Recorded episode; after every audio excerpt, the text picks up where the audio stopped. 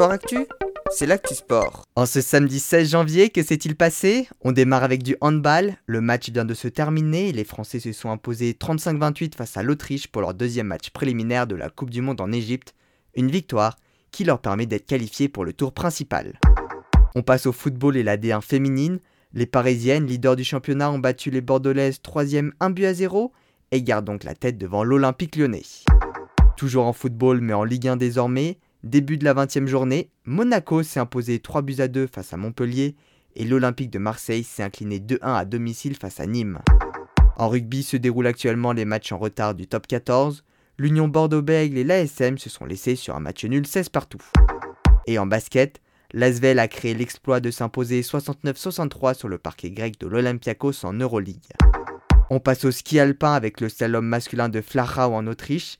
Alors qu'il avait remporté la première manche, Clément Noël s'est finalement classé deuxième derrière l'Autrichien Manuel Feller et devant un autre Autrichien Marco Schwartz. Du côté des femmes, elles étaient à Krania en Slovénie pour un slalom géant.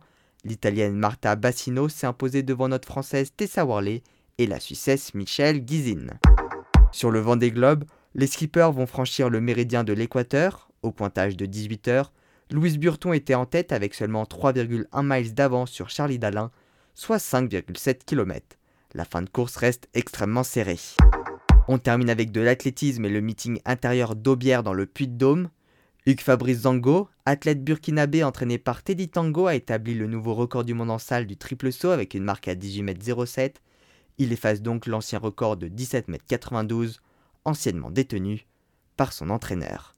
Voilà pour les actualités du jour, à demain dans Sport Actif.